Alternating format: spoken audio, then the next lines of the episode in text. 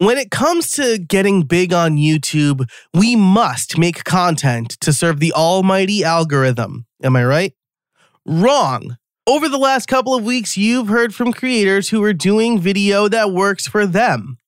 And today's guest is no different. Hannah Smolinski is a fractional CFO who grew her YouTube channel to 38,000 subscribers and doesn't pay attention to analytics.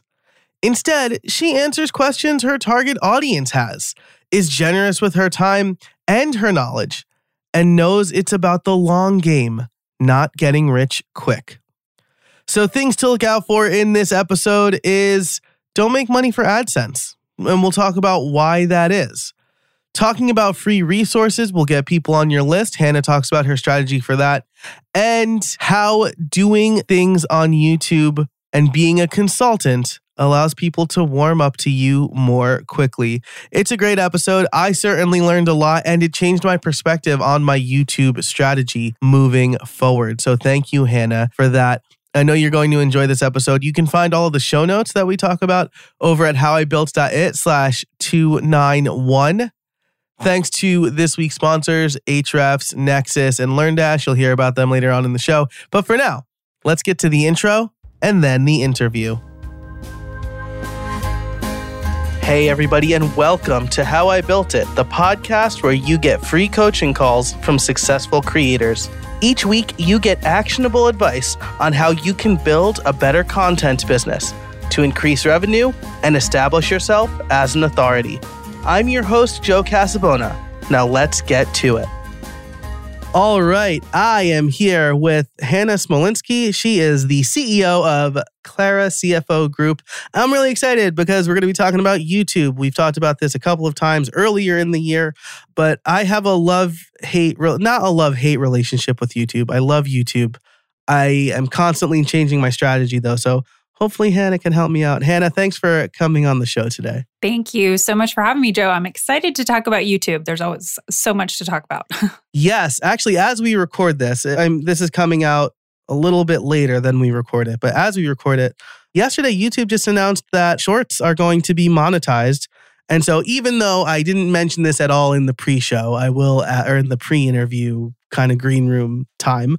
Do YouTube shorts or do you focus on long form videos? I have been dabbling in shorts, and it's actually part of my upcoming strategy to do more in the shorts section. So I'm excited to hear that because I hadn't actually heard that before. So you're sitting, you're giving me some news.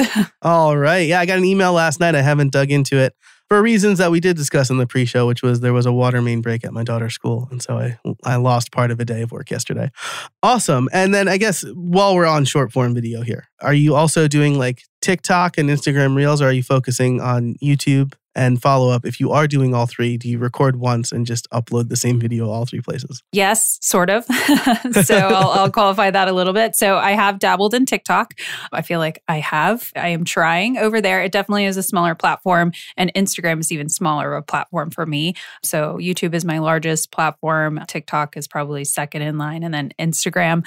Honestly, I just I don't spend time on Instagram for so it's really hard for me to want to be there, which is part of the thing. It's like if I'm not wanting to be there, I don't end up staying there and hanging out and putting stuff up. But I have started recording. I started just on TikTok and then uploading the TikTok videos into YouTube. Now I'm trying to be a little bit more strategic about is this a TikTok video? Is this a YouTube video? Do I want to put it both places? Do I record it separately? Do I even want that little TikTok logo to be on my YouTube short? You know, things like that. So I'm starting to play around with it more. But I'm a big fan of shorts. I consume a lot of it myself, shorts and TikTok. I consume way too much TikTok. Uh, so I think it's a great way to just give a clear message really quickly. Yeah, awesome. That's great. And so with YouTube, you I won't say you fell into it, but you like kind of fell into it, right? Yes. I would say I'm an accidental YouTuber. That's what I what I call it. Yeah, I had a channel. I mean, I so I'm a small business CFO. So I do one to one services for small businesses. And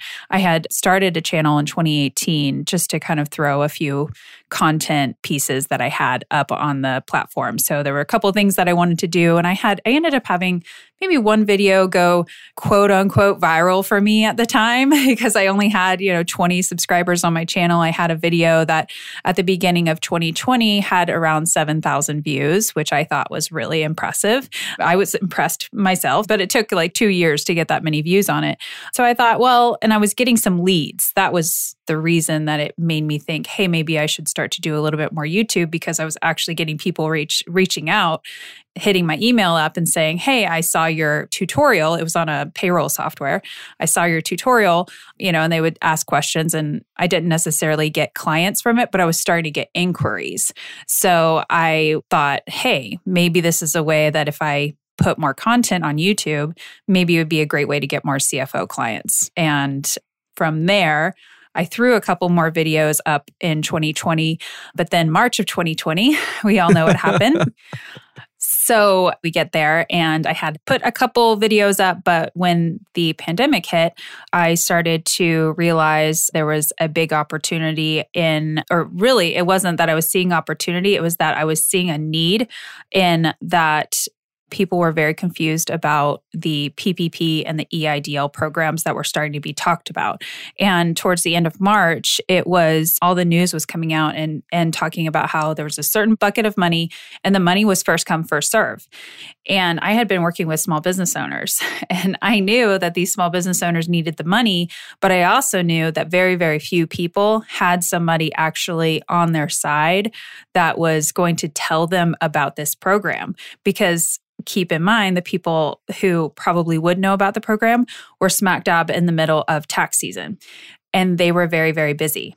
So it was like this interesting thing that the CPAs didn't really know about the program. The bookkeepers weren't really paying attention either.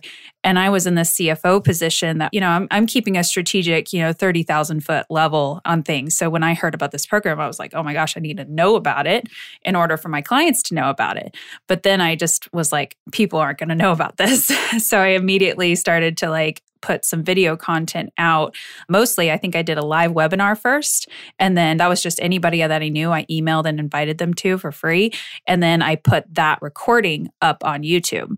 And that recording started to get some traction. And then from there, it was like, just kind of a firestorm of questions and you know then there was more guidance that would come out then something else happened then there would be another thing and another thing and what happened is i just started to realize that I was becoming a go to resource for people to understand these programs and to get their questions answered.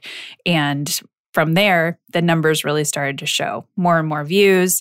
Every single video was getting more and more traction, lots of subscribers starting to happen. And then before I knew it, I was hitting monetization. Like in May of 2020, I hit monetization. And then the channel just continued to grow because there was more to explain. so it was kind of a public service, honestly, to get started because I just was very concerned that small business owners who needed the money would not get it. So that was where we started. Yeah, I mean, as a small business owner myself, I wasn't going to apply because I like I wasn't sure if I'd have to pay this back or how to get it, or like I don't have employees, so like, what can I even use the money for if I'm not? Or like I heard that you couldn't pay yourself, but then you could pay yourself. So like, it was very confusing, and I went through like Fundbox, I think, to do it, and still for a while I was like, am I gonna have to pay this back? Like they said they're gonna email me and that it was forgiven, and so I just like double checked a couple of times to make sure like it was actually forgiven for real. So yeah. That was actually my highest viewed video ever is answering that exact question. You know, how do I pay myself with PPP if I'm self-employed and I don't have any employees? so Yeah. That's fantastic. So I think maybe the takeaway here, right, is that you found you were answering questions that you knew people were asking, right? And then you continue. I mean, you've got what, 38,000, 36,000 subscribers, something like that. That's amazing. I started really doing YouTube for real in like February 2020, right before the pandemic. One of my most popular videos is how I set up my camera that I use. I got to monetization there. And I, but I've started a new channel that's focused on podcasting. And so my first question here for you I guess this is not really my first question, but the first ne- the next first question is you mentioned that you hit monetization. You also started getting leads and inquiries. Do you find that there's like a push and pull between monetizing your videos as well as using it for qualified leads? Do you use it for more one more than the other or are you kind of doing both? How is your YouTube channel making you money today? Yeah, I've got kind of multiple streams of income coming from YouTube. So, you know, I am monetized. I do have AdSense. That's becoming like, yeah, AdSense is it's nice to have. It's never something I would rely on because it's just so finicky. You just like one month, I, it was like blew me away. I was like, wow, if I could have this every month, it would be amazing. And then, you know, it drops way down because, you know, I had that one video go viral. And so it was generating a lot of money, but it's inconsistent. So you just don't ever really know. I don't make videos for AdSense because it just it's too unpredictable and you never know when your video is going to get picked up and when the algorithm's going to like it and when you know people are really going to be interacting but I have AdSense. I also do some affiliate revenue. So I do have some affiliate relationships with software that I know and love and use. And then I have digital products. So I do things like spreadsheets that people can download. I have a lot of free spreadsheets that people, and that's typically how I build my email list is I give away free stuff. So that was really great. Like during PPP, I made some really amazing spreadsheets that people were using and totally got for free. But then I also have things like calculating your estimated taxes. You know, it's a $20, you know, $19 product. And so people can go and download a nice spreadsheet to help them with that process. And so I have I will create a video specifically on you using the spreadsheet. I totally show the entire spreadsheet. I walk people through how to use it. It's not like I'm trying to hide it so they don't see what they're getting, but it's like, hey, if you want to create it, you can, or you can just buy it. I've already done it for you. so you can go and check out this link really quickly. So I have some videos that are specifically on like, and a lot of that honestly is driven off of stuff that we have developed to help clients. And then then we just pull it back and say like does this have a wider market value like can would this be something that hundreds of people might want to download or you know hopefully eventually thousands of people might want to download? And so i do it that way. I also have some affiliate relationships with other people's spreadsheets. So i have another youtube friend who she has something that she's created that's really amazing and we just do an affiliate split on it. And then i do have that ability to I mean, I've done like workshops and recordings and things like that, which I would kind of call a digital product at the same time. But then I do get clients. So some of, I mean, I've gotten a lot of client inquiries and clients who've been on my roster for over a year now, over two years almost, really came in because they watched a YouTube video and I helped them on something and they said, Hey, this person seems to know what she's talking about. If she can help me here, maybe she can help me in my business, you know? so so it's been really great. And it's definitely been a good marketing engine because it's a marketing engine that not only pays me, but then it also is sitting out there and it's evergreen. It can sit out there for a long time. Yeah, that's awesome. Now I'm gonna I'm gonna use this term that I've never used before. I'm gonna double click on something you just said. I just interviewed somebody earlier and, and he said it, and so now it's stuck in my head. Um, you said you don't make videos for AdSense, right? And so I think that's a really interesting distinction, right? Because there are people who are like, this needs to go viral or this needs to get X amount of views. And so I'm going to A B test the titles and A B test the thumbnails and, and all this. And, and I feel like that could put a lot of pressure on a YouTuber, right? It's like at any moment, like the the fickle hand of the YouTube algorithm can cut off your income stream. At the same time, like I'm looking at some of your videos, right? And uh, you know, the views are are varying. Do you find that there's like a particular I feel like now this is now that I'm saying it, this is like a very set upy question. Do you find that there's a particular time of the year that your videos do well? No, actually, I think it kind of it depends on the topic. There are certain things. So, for example, that estimated tax video that I mentioned, um, if it's estimated taxes, I see a surge in the views around as every quarter when estimated taxes are due. So that kind of surges in certain things. Um, some of the videos that have done the best are completely I guess, don't have any seasonality to them. So, you know, one of them is like how to set up or how to start like a QuickBooks account because I I use QuickBooks and it's something that I prefer. So that video is just kind of sitting out there. And anybody at any point in time starting a business or thinking, hey, I need to get more control over my finances, I might want to get an accounting system in place. You know, that video is going to sit out there and it doesn't really matter. I mean, you might get a little bit more, maybe the beginning of the year type of thing where people are like, okay, I want to do it right this year. But overall, I would say I don't really have tons of seasonality. There's just kind of different pieces that might pick up at different times. Gotcha. Yeah. So your content, it, it seems like is uh you're playing the long game with your content. Really, you're not. You know, it's not like February, April, whatever, 13th, and you make a video that's like, submit your taxes right now or whatever, right? Yeah. I think that's a great way to use shorts potentially, like kind of like reminders, you know, something that might be a little bit more like timely. And that might be a really great thing to, you know, to sit on Instagram, or it might be a way that you could do a little video, something like that. I like, I had a lot of timely content when I was doing PPP and EIDL videos because a piece of information would be posted on the Treasury website and it would be who can dissect it and understand it first and get the video out. That person would get the most views. So, because there was like maybe like four or five of us who were really like, doing a video trying to really explain it, especially people who are actually CPAs and actually in finance and not just kind of the person who was trying to get the clickbaity stuff. There were a lot of people like that on YouTube at the time. So we were all kind of rushing to be like, who's getting the video out first? So timely content like that, though, it's not evergreen. And then, then, you know, it gets stale really fast. And so I'm moving more of my content to things that can stand the test of time a little bit more. And I think that's going to help the whole channel sort of grow in views because if somebody likes one thing, I'm going to have another video for them to watch that might be something that is similar. But like I just did a financial review video where I walked through the financials of a, you know, small residential remodeling company. And people like those, but they don't get tons of views, but I actually now have a playlist of like four or five of them. So then somebody can actually go if they found that helpful, they can go and watch all the other videos too. This episode is brought to you by LearnDash. Look, I've been making courses for a long time. I've taught at the college level and I've created curriculums for several different organizations, including Udemy, Sessions College, and LinkedIn Learning. When I create my own courses, there's no better option than LearnDash. LearnDash combines cutting edge e learning tools with WordPress. They're trusted to power learning programs for major universities, small to mid sized companies, startups, and creators worldwide. What makes LearnDash so great is it was created by and is run by people who deeply understand online learning and adds features that are truly helpful for independent course creators. I love the user experience. And now you can import Vimeo and YouTube playlists and have a course created automatically in seconds. I trust LearnDash to run my courses and membership, and you should too.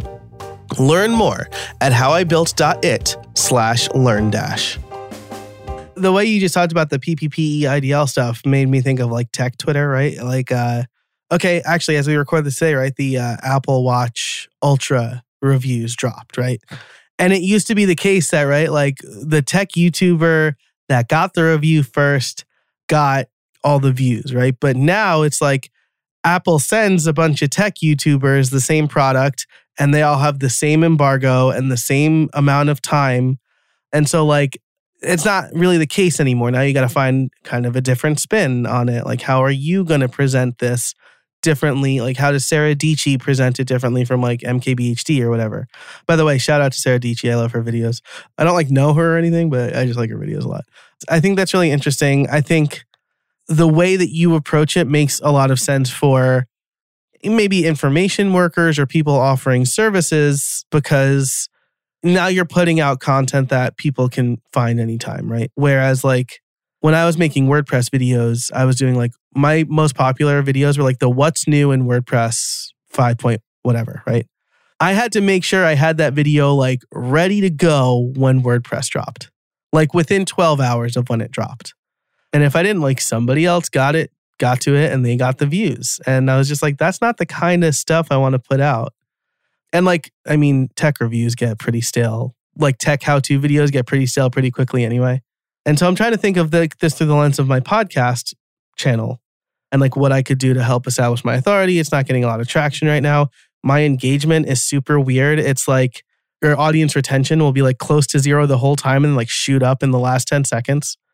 That's super weird, right? Roberto, I like tweeted Roberto Blake this and he's like, I have never seen a retention graph like this before. And I'm like, so at least I'm not just like, oh, no one's watching my videos and I'm mad about it. It's like super weird. But yeah, that seems like a data problem. Yeah. You know? Yeah. Mm. Right. like my my theory is that like the way I'm like reposting them to my website, they're like tagged in like the last 10 seconds, maybe. But I'm not seeing that on my end. So I, I don't know. Yeah. Yeah, like the start time of when somebody clicks on has been set to like the end of your yeah. video. Interesting. Or like maybe Hmm. like that chapter, like the wrapping up chapter is like the one that gets hit a lot in Google. I don't know. Which actually brings me to my next question, right? So I have kind of three like content based questions here. I'll give you them all at once and then I'll reiterate them just for the listeners so they so they know what's coming. One is do you use chapters and like do you see a benefit to them? Two is it looks like you probably publish weekly, but like tell me a little bit about your publishing schedule. And three is I see you also do live streams. I'd love to know about that. So, first, let's start with chapters. I think that's probably the quickest answer. Do you use chapters? So I did start using chapters. It was something that I had I had seen on other people's videos and I couldn't figure out how to do it for a while. And then I just realized how easy it was. You just literally type in a timestamp. You just have to type it in a certain format in the description box. And then the chapters get created for you. So like if you are a YouTube creator, like it's very, very simple to put chapters into any video and you can go back and do it to your library in the past too. So if you did want to do that, I think it does help to see it makes i mean honestly it makes it look a little bit more professional so i kind of like that about it but then it also helps people skip if you have certain if they want to skip through your intro and they might want to watch your video but they're not happy with like a, even if it's a 30 second intro and you're not like going on and on and on. I've been blamed of being kind of long-winded in my intros and maybe bumbling a little bit more than I need to. So if you give people a direct place to go, that can be helpful. And then it also gives you more chances for keywords too. So when you have the chapters, you can put that in your tags and you can potentially just have a little bit more direct keywords there in the video. Um, I can't say that I can say that chapters have revolutionized my channel or anything like that. But I think if you can make your video that much easier to watch and that much easier to browse and get people the information they want quicker, they're more likely to stick around. So I think they're very easy to do. Why not do them? Yeah, for sure. And that's the thing, right? They are like super easy to do for YouTube, right? And it maybe, I mean, this is, I'm just kind of spitballing here now. Maybe I'll take this approach for my next video. But if you think of the chapters ahead of time, like it kind of helps you add some structure to your video too, right? Like it's almost like an outline, which I don't know. I'm usually very like off the cuff in my videos. And my current most popular video is my most recent one. And I wasn't even going to put that on YouTube. It was just like a test of the continuity, like a new feature where you can use your iPhone as a webcam natively. And I was like, um, oh, and I'm like, oh, this maybe feels like good YouTube content. And now it's like the most popular video on the channel. And I'm like, great. Yeah. I guess I have to make iPhone videos from now on. but anyway, adding chapters is super easy, right? Versus like adding chapters to a podcast. You'll notice if you're listening to this, there are no chapters because like you have to like re encode the MP3 with like the information. So like I'd have to get it back from my editor and then put it in this specific app that adds chapters. And I'm just like, I don't, if I had like a news show where like with like specific segments, maybe, but this is a very like free flowing interview. Yeah. But if it were super difficult, I probably wouldn't do them in YouTube because I don't, I mean, again, I'm not a full time YouTuber. I don't have like all the time in the world to work on this stuff. So the fact that it's like, I just put in the timestamps and you're good to go and you can go and edit it at any time, I like that. Yeah, super cool. And so, what is your publishing schedule like, or what's your like approach to creating YouTube videos? I guess. Yeah, right now. So during PPP EIDL time, it was, you know, when there's information, I will post a video. So it was very responsive. And now I've moved for over a year, I've moved more into a weekly schedule. So pretty much, I'm pretty religious about making sure I have a weekly upload. I think two weeks ago I missed one because I was actually in Scotland, which is a very good reason to miss Yeah, things. absolutely. But Where in Scotland? Scotland were you? I traveled around. I was in Edinburgh and then I went up to Isle of Skye and the Outer Hebrides Islands. So it was a good adventure. cool. I love Scotch, so I think maybe in the members only part of the episode we can talk about Scotland. Okay. Does that sound yes. good? I won't I won't hold you to like we can, although I drink way more gin than scotch, but All right, cool. So we'll talk about Scotland and alcohol. If you want to catch that part of the conversation ad free, you can sign up over at howibuilt.it slash 291. That's where all the show notes will be as well, including a link to Hannah's YouTube channel. Okay, so you missed a couple weeks ago because you were in Scotland. yeah, Scotland. you know, and when I do, usually I like to have batch recordings, so I won't have something like that happen. But getting ready for a vacation and trying to keep my clients happy, the YouTube ended up becoming like kind of it fell to the back of the burner. So I didn't have the backlog that I would like to have. I typically try to create at least like four videos at a time whenever possible, even if they're not fully edited. At least I have the raw content available that I can get it to the editor, and then we can kind of get it uploaded from there but I've just been behind on my batch content. So that's that's really the only way I've been able to hit a weekly upload commitment is by batch recording as much as possible. So I'm always trying to like write down my ideas and think about things kind of ahead of time and sometimes I need content from other people like if I'm doing a real life financial review, I'll need to like make sure I've connected with that person, tell them what they need, make sure the files that they sent me are actually good enough to review, you know, like there's there's more that goes into some of those videos. So and sometimes it's actually like video recordings, and then sometimes I do screen shares too. So I've got like different pieces that I need to record at different times. Gotcha. You have an editor? Is that what you said? Yeah, I'm using a video editing service. So, like, they're all focused on YouTube editing. And that's been a great solution because I was doing all my editing before and I needed to for a while just because content, I needed to edit and listen to make sure I said the right words, especially around all the PPP stuff, because it was really easy for me to get into a flow of speaking and accidentally say months instead of weeks and a num like 24 instead of 30 because the rules changed and whatnot. And so I didn't want it to go out and have me actually say the wrong thing. And I was just kind of holding on to it really tightly. But now I think I'm in a place where I can offload some of that and it's uh it's good. I will still review for content to make sure I'm not saying the wrong thing because as a CPA, it's important that I say the right thing. so I'm, you know, giving I I tell everybody's big disclaimer, don't take tax advice. Like this is you've got to go and find your own professional, but people will still listen to me. And so I have to be really responsible with my words. Yeah, absolutely. And if you don't mind me asking, you don't have to answer this, but about how much does that cost you for the video editing service? Oh, it's really reasonable. I think I'm paying about $350 a month right now, and that's for four videos. So, so and I've gotten a good groove with my editor to where I'm really happy with the product that comes out. And so I'm pretty happy. Yeah. Nice. Yeah, I had a video editor for a while, but he he focuses on like s- screencasts for like online courses, and I feel like that type of edit is very different from a YouTube edit. And so I'm I'm editing my own right now, and I have like my Stream Deck set up with Ecamm Live, so like I don't have to really edit that much, which is great.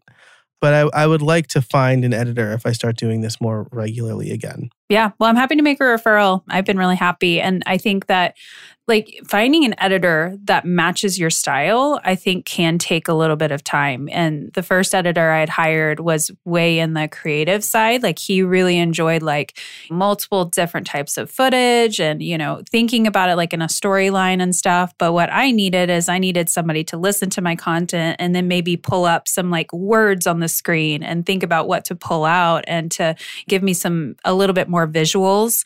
So it was just it took a little while to find the right fit. Yeah, yeah, that's that's kind of why I started editing myself because I'm like I don't really know what I want. I'm like, do like Sarah Dietschy, but like, what does that mean? Or like, I keep mentioning those two because I just watched their videos today. But you know, like MKBHD like uses uh, very effectively uses like the ease in zoom when he makes a point, and I'm like, yes, I want to do that. Like, I, I that's the kind of like emphasis I want, which I guess I could like do easily enough in like ScreenFlow or whatever.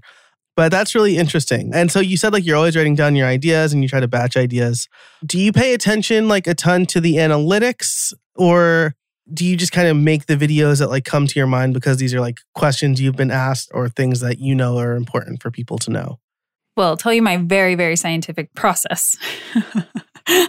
I write down stuff on a piece of paper when I'm like, hey, I should maybe do a video about that.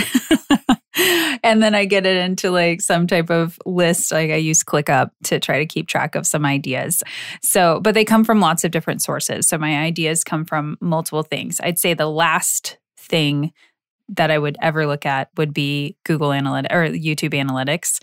I'm not paying attention and making videos specifically to hit the analytics. And maybe that's a failing of my channel and whatnot, but I really try to drive most of my content from what are the questions that people are actually asking.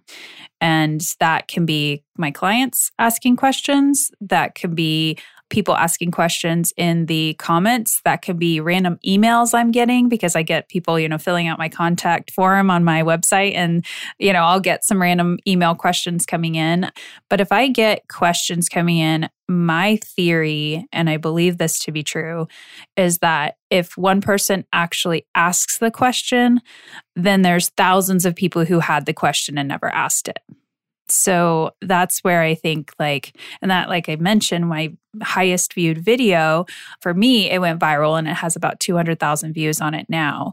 It was just a question that came up multiple times. And I started to say, like, okay, like five people asked essentially the same boiled down question on one video. So if I just make a video specifically answering that question, it probably has legs. Like it probably will be something as long as it gets in front of the right people. So, and it did, you know, and that wasn't, I never thought I would get that type of, I, I mostly almost wanted to just stop answering the question in text. I just wanted to have a video to send people to. Oh, yeah. here's a video for that. Here's a video for that. because I was being lazy, basically, is what happened. But I mean, that video ended up like making me a lot of money, which is great. And it also like helped tons of people. I mean, also awesome. You know, a lot of people got the loans that maybe weren't going to get them otherwise. So, you know, it had impact. And, you know, from a business perspective, it made money. So that was good. So I think answering questions is like my number one content kind of generator. So, like, I did a series on QuickBooks and I did 10 videos. And then from that, I wasn't going to do any more QuickBooks videos because I'm not a bookkeeper. And I didn't want to have a channel identity of being a, the go to place for bookkeeping questions. But there are like a couple themes that came out of that that I was like, you know what? I maybe need to do one or two more videos just kind of to round it out and give people enough that it's like filling out some of their questions. And then after that, I'm pointing them to other channels that it's like, hey, this person has great bookkeeping content. Go and see if they have a video on that. Or maybe I'll even find a video and respond to a comment with a great video from another creator. You know, somebody that I know I've collaborated with before, and then I know that their stuff is really great and comprehensive. Like, why not give them a boost and it's keeping that user on the on the platform which is really what youtube wants that's awesome. I like that a lot. I think I pay a little bit too much attention to the analytics and like if a video doesn't get like a certain amount of downloads in like the first 24 hours, I'm like, oh, this was a dud. But uh, I think you're right. I, I need to play the long game a little bit and answer questions people are asking. I have like these grand plans for like these like ConvertKit for podcasters or Riverside for podcasters. And maybe I just take it like one at a time. And and if somebody asks me, you know, like, why should I use Riverside? That's a video I make, right? Or I like that a lot. I'm really good at coming up with ideas.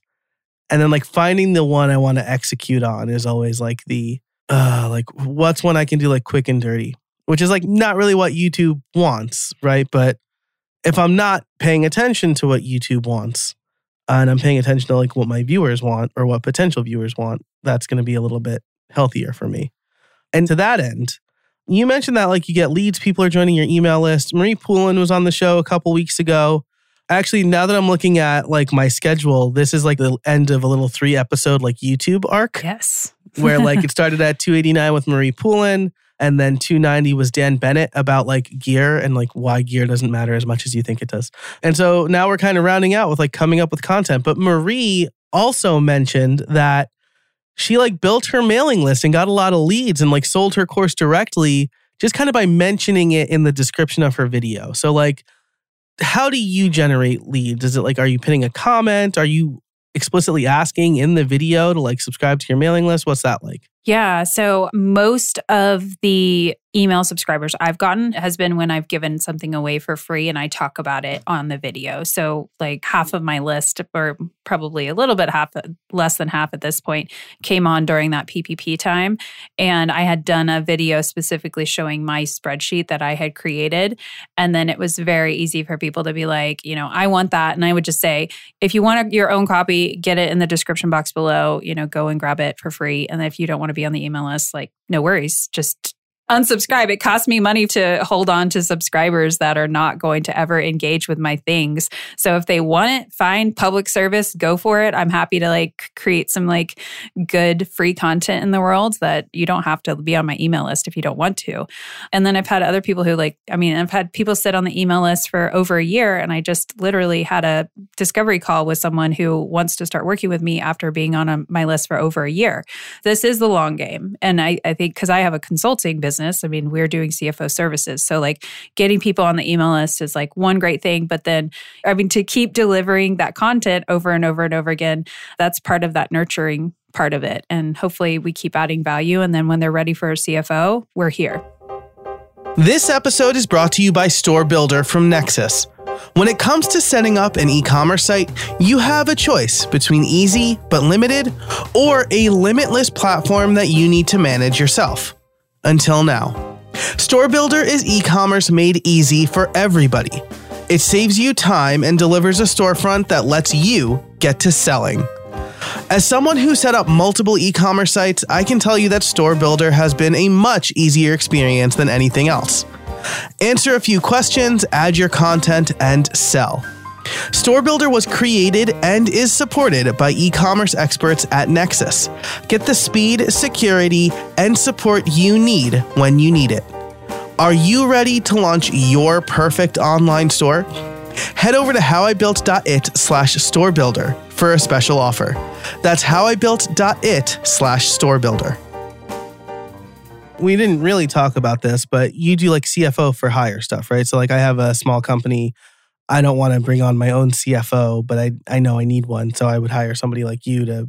It's essentially like a CFO in a box or whatever, right? That's like yeah, a weird way to like put fractional. it. Like uh, yeah, fractional. so like that's yeah, like most, the real word. Yeah, yeah. Most small businesses aren't going to need a full time CFO. So I mean, you you would be into the fifty plus million dollars annual revenue probably before you need to consider that type of role. So we even focus on fractional, and even I like to call it almost micro fractional because in really small businesses we might not need to meet very often, but we can really hit on all of the financial strategy in a really short amount of time. nice, nice. Yeah, just for clarification and context, I guess like that's different from an accountant or a bookkeeper, right? Like a CFO is looking at like the long term strategy of your business and not necessarily like the day to day bookkeeping stuff. Yeah, I like to say that like accountants and bookkeepers look at what has happened and then CFOs focus on what is going to happen. So we use all of that historical information to inform our decision making, but then when we really what we help with is like what do we do now? Okay, I've got the I've got the financials now what? Oh, we need to hire somebody. Well, what does that look like or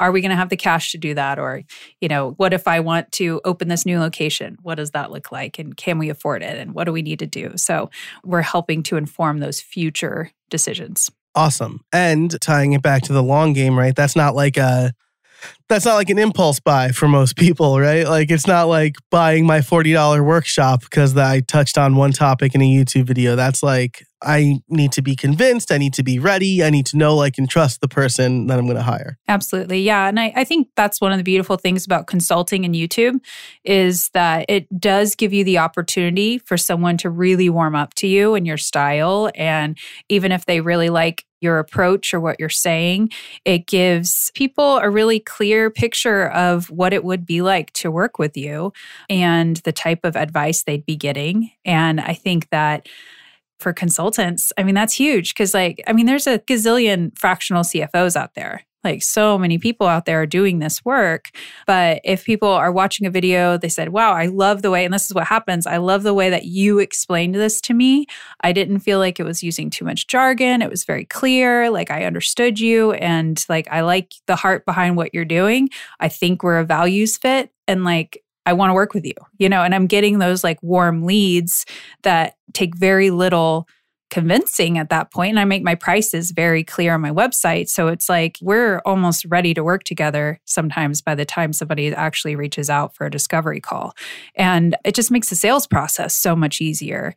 And then they feel like they've fully vetted me by the time we're actually working together. So it's and we take on clients and they're clients for a really long time. I mean, we basically like to work with them until we graduate them. They've grown so much that they need to hire somebody internally. So, you know, it's a big commitment and we want people to feel comfortable about that. Yeah, you know, this is a theme that keeps coming up this year on this show as I've really focused on content creation is the we're basically ready to work together by the time we get on a sales call, right? Like putting out free quality content is like basically like a pre-sales call, right? Like or a qualification call, right?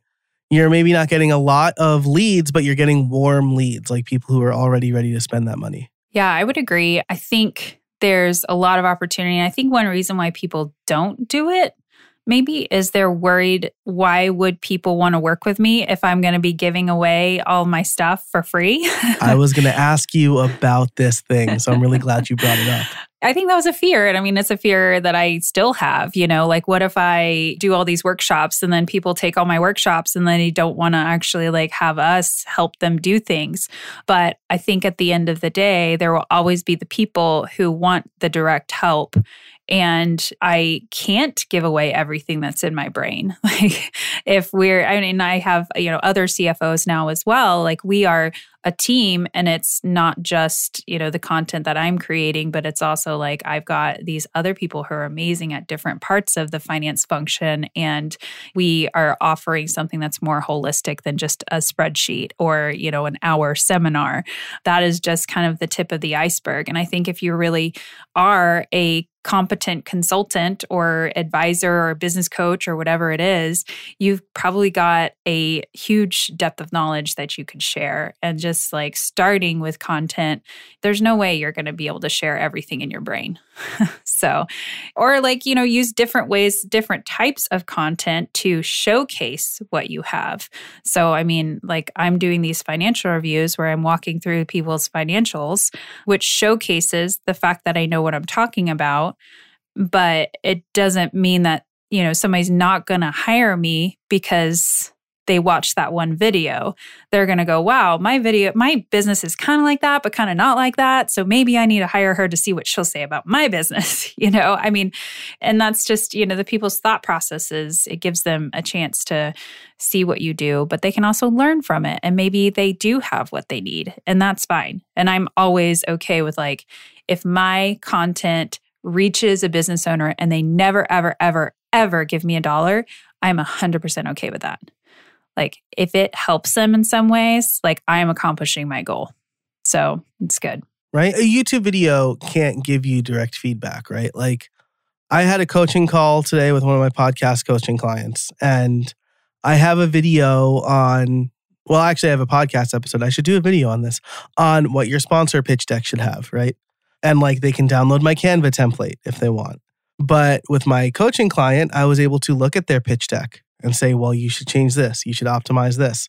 You can't get that from a YouTube video. And I'm not going to offer that in the comments, right? Like if someone's like, look at my pitch deck, I'll be like, here's my consulting link, right? Like, right. so I think you're absolutely right. Like I've become of the mind that you can't give away too much information for free because like you said, there are people who are going to want direct help. There, there are people who are going to want feedback on their exact thing. And they're going to want people who you can do it for, right? Like they just want you to do it for them. And a YouTube video can't do it for them. Yes, that is really true. I think one of the challenges that I've run into as a content creator is finding the line between what is free and what is paid. And I think there's some people who will say, like, I'm just going to make everything free. And I think that's a great strategy. I don't have any problem with that. I might end up there. Currently, I have some paid content, like some of my spreadsheets are free and some of them are paid. And so there's definitely, I think that's something that every individual will kind of have to decide for their own business what makes sense. I've done workshops that are free and I've done workshops that are not free. So, and it's taken me a little while to kind of work through that. I don't think I have it fully figured out, but I think that is probably a challenge that just to kind of make people aware like if you give everything away for free and then you want to monetize, there's absolutely ways to do it but it is something you might want to think about. Like, what is what is the difference between your free content and your paid content? And why should people pay for your content versus the free content just consume everything there? So you know i mean there's lots of opportunities but it is one of the challenges. Yeah absolutely. And like i mean i sell a self-paced online course right? Those are all just pre-recorded videos that i could put on youtube if i wanted to but there's some value to those videos right and there's access and they're like organized in a certain way and like you i guess you could do that with a playlist but like for me, it's like, how much value is this giving somebody? Am I answering a question for them or am I walking them through a system or a, a process? And maybe if I'm walking them through that process, like that's where it's worth paying for. But it's a really hard question to answer, especially depending on your offer and how you do want to make money. So, well, I want to be cognizant of your time here. And I teased the live stream bit, and we haven't followed up on that yet. So, I noticed that you have live streams from what I understand, live streams are great for your current subscriber base, not necessarily for discoverability. Do you find that to be the case? And how do you decide when and what to live stream? I've really used live streams mostly for timely information that I want to communicate. So I use them more during my EIDL PPP timing when an update would come out and I would be like, you know what, like I just need to talk about this and I want to give some people some open space to actually have some interaction. I would almost always communicate it to my email list ahead of time. And I like every time I publish a video, the next morning it goes out to my entire email list. So that kind of helps get traction on that first 24 hours on a video. So I would always, if I want people to show up to the live stream, I would email about it. If I don't want people to show up to the live stream, I would not email about it because then only people who like probably have the notification bell are really going to, you know, potentially show up and then if they can even watch it at the time. I wouldn't say it's a big thing for discoverability. Usually when I would see people who actually are there and commenting, it's people who are have been longtime subscribers or who have interacted with the channel before. I see it as like a bonus. I see it a way to like have a little bit of interaction, to be able to like ask some questions and maybe get some real-time feedback. I enjoy live streaming. I think it's fun, but I don't have any kind of consistent cadence to it or anything like that is that part monetized for you? Because like I have like super chats and super stickers turned on. Actually, if somebody gives me a super chat, the purple lights behind me all blink a different oh, color. cool. Yeah. I've never done that. I've never, I think it's technically turned on. I've never told anybody they can do it. So I think that's, you know, if you are going to do it and you want people to do it, you need to communicate that it's an option and tell them how to use it. I think that's an important piece. Yeah, for sure. Definitely you got to do the ask, right? And I know that there's like super thanks now. And so, which kind of brings that functionality to like pre recorded videos, right? Because that was only for like live streams and premieres you know, there's a few ways to monetize now. Yeah. I've turned that on and I've gotten a couple of people who just, you know, send me five, ten dollars just for like making a video, which is super cool. I mean, that's really nice. Yeah, that's awesome, right? I mean, it shows that like they found value in it and that's really cool. Awesome. Well, Hannah, this has been just a blast. I've really enjoyed this conversation.